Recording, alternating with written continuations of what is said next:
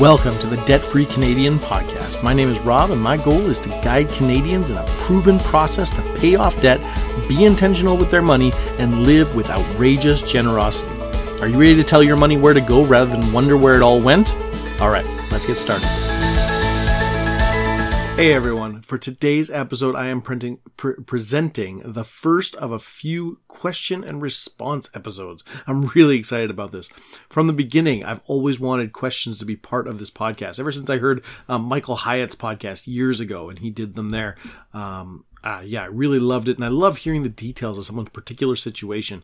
It really helps me to have a bit more understanding on how other people think and live and then I can put myself into that situation and really think through what I might do in that situation. But more than that, uh, I would what I would love to do is share and figure out the why. What principles and paradigms am I using to make the decision? What biblical guidance am I using to approach this situation? Now, my goal here is not to suggest that I'm the smartest person or that I know everything, even about money. No way. I've, I've made way too many mistakes to think that. But that's the point. I've made a lot of mistakes and I want others to learn from our mistakes so they don't have to go through the pain that we did. I want to take the things we've learned about God, the Bible, life, money, and my convictions in these areas and share them to hopefully inspire others to seek God in their particular situations. I want to help people think differently than maybe they've ever done before. And I want to help people see God in a clearer way, especially in relation to our money and our resources. So if you'd like to have your question responded to on the podcast, go ahead and visit wepayoffdebt.ca slash voicemail to leave a voicemail that I can include in a future episode. Alternatively, you can also text the word podcast to 204 81 36 133 and you'll get the link to come share your question. This is a great way for Canadian businesses to get in front of potential clients too. You're welcome to include a link to your business or your blog or your social media in the voicemail. Finally, what uh, remember that you should never do something just because I or anyone else says so. This is your life, and God has put these decisions on you to make, not on me. The Bible says that plans fail for lack of counsel, but with many advisors they succeed. So may I be just one of many advisors you have in your life. So with that, let's get to the questions. Our first two questions today are from Caitlin. Hi, Rob. It's Caitlin here, and I have a question about donations. The end of the year is approaching us quickly, and I am wondering if you could give me insight on how tax credits work on donations, as I do not fully understand how they work. If you could guide me in the most effective way to donate my money, I would really appreciate it. Thanks, Rob. Hey, Caitlin. Yeah, absolutely. Thank you so much for your question. The government loves to make this complicated. So let me try to break it down for you as best I can. Okay. So, first off, who can you donate to? Uh, the number one is of course a registered charity in Canada. There are a few other types of organizations, and if you're if you're looking into whether you can or not, I would definitely consult a tax professional. But by and large, most of the things you're going to donate to to get that tax credit in Canada are going to be those registered charities. Uh, if you give something to something that is not a official registered charity, it will not qualify. Okay, and so you won't get this tax credit. So that's important to make sure that if you're going to be giving to something, it is a, it is a registered charity if that's what you want to expect.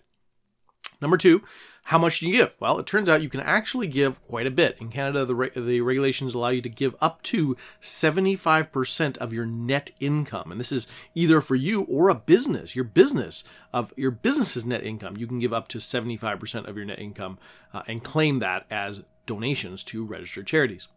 Now, why should you give? Well, uh, the the goal of the government is to is to encourage people to give because they're givers, not because they're looking for that tax credit.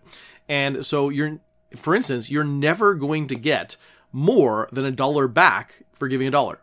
Okay, so it's it's never profitable, if you want to call it that, to give. Uh, it, it, but the government does want to give an incentive, and so uh, you're, you're if you're giving a dollar, you're going to get somewhere around thirty to forty cents back. Okay? Give because you're a giver, and let's be good stewards of how we can get all the money back we can from the government. Let's let's give in smart ways, but let's not give because we're getting a tax credit. Okay? So now how does it work?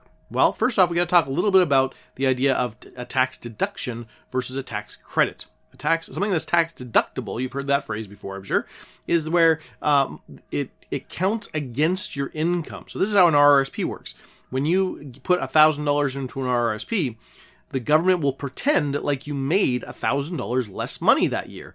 And so therefore you paid that much, you should have paid that much less in income tax. And that's why you get a tax uh, refund when you do your taxes after you've been, after you've given money to RRSPs. It lowers your income so you actually never had to pay those taxes. A tax credit, on the other hand, is uh, will lower your tax bill after taxes have been calculated. So whatever your personal tax bill is, this takes off that much off the bill.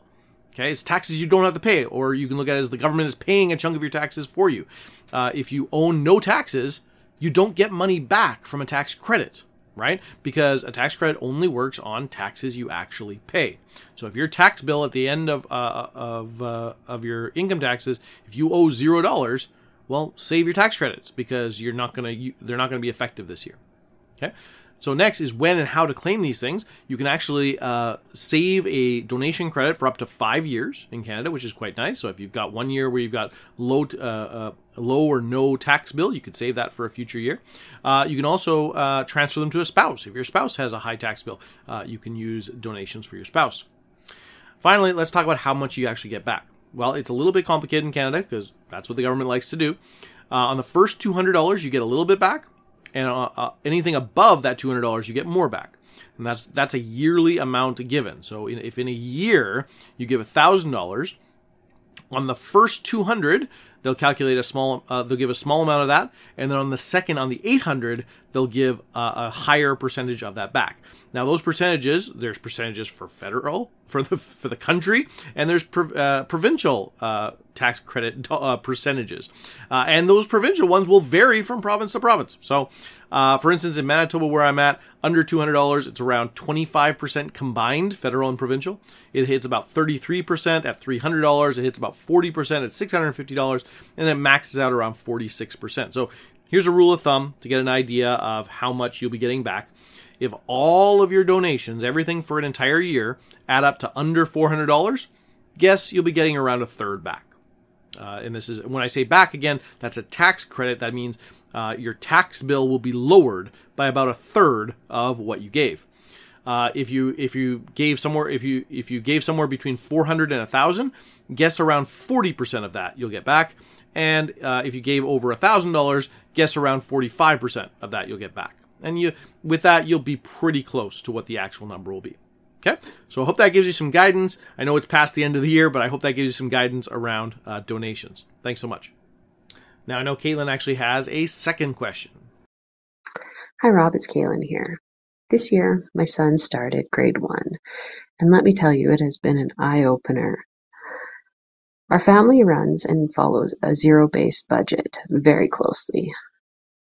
However, we do value our son being able to partake in anything school-wise, but this year I feel like we are always scrambling for unexpected costs such as book fair, skating fees, hot lunch programs, special clothing for spirit days, etc., etc. I think it never ends and each week there's a new one. So far, we have had little notice and we have thought about creating a sinking fund to manage these costs, but we're not sure how to allot as some expenses are in the hundreds and some are just, you know, a couple dollars here or there at the dollar store. I would really appreciate any tips as I hate scrambling to figure out where to find money on such short notice. Thanks, Rob. Hey, Caitlin. Thanks so much again for your question. So, I see a couple different options you can take here.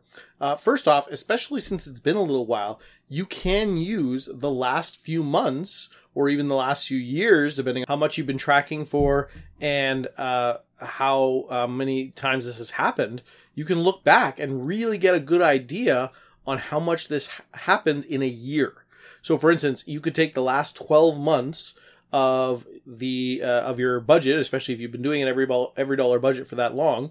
Look through each month, find uh, where these things were spent, and just write down a record. And now you've got a 12 month average on what this will be. Divide that by 12. Uh, and now you can start putting that away monthly into a sinking fund, and that would uh, at least allow you to take some of the burden off your shoulders when that actually comes uh, and uh, you'd have that money in the sinking fund, and then you can use uh, if you if it's still not enough, you can cash flow the last little bit. Um, the second option I would see is uh, is a more interesting one. Is this idea of to live on substantially less than you make, uh, as in, and you may very well be already, but the goal of lowering your budget and adding more margin to your budget will make it so that things like this, special things on a monthly basis, are actually not so big a deal. And so that's a that's a fun way to go about it because every single if you if you can do that, if you can pull back your budget in uh, areas like just tighten up the reins on some things that you don't really care about. Maybe you got some gym memberships or some various things that you you haven't been using or subscriptions you haven't been using. Uh, to clean that up and really pull that tight will really w- bring open your budget. And so when those things come up, they're going to feel much much less as a of a big deal when they happen. The third option I would give you is just a mixture of the two.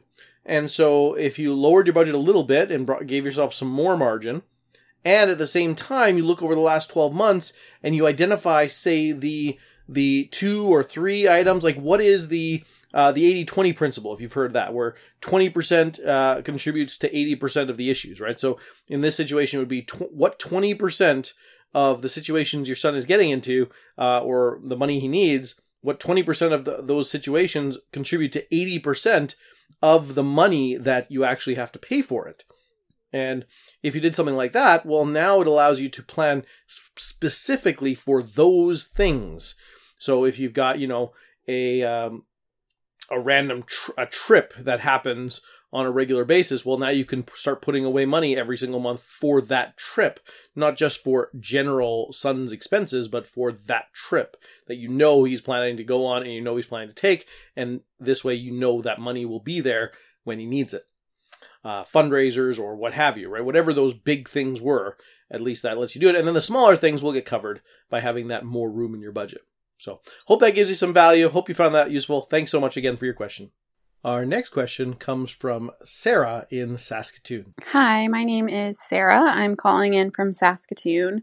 And my question for you is I have a one year old son, and I am looking at returning to work um, or sending him to daycare and just weighing the cost of daycare versus what I would bring in per month um, and trying to decide what I should be doing. Um, I don't get paid a ton, so I would only be bringing in a bit more um, than daycare costs per month, and I'm just trying to decide if that's what I should be doing or not.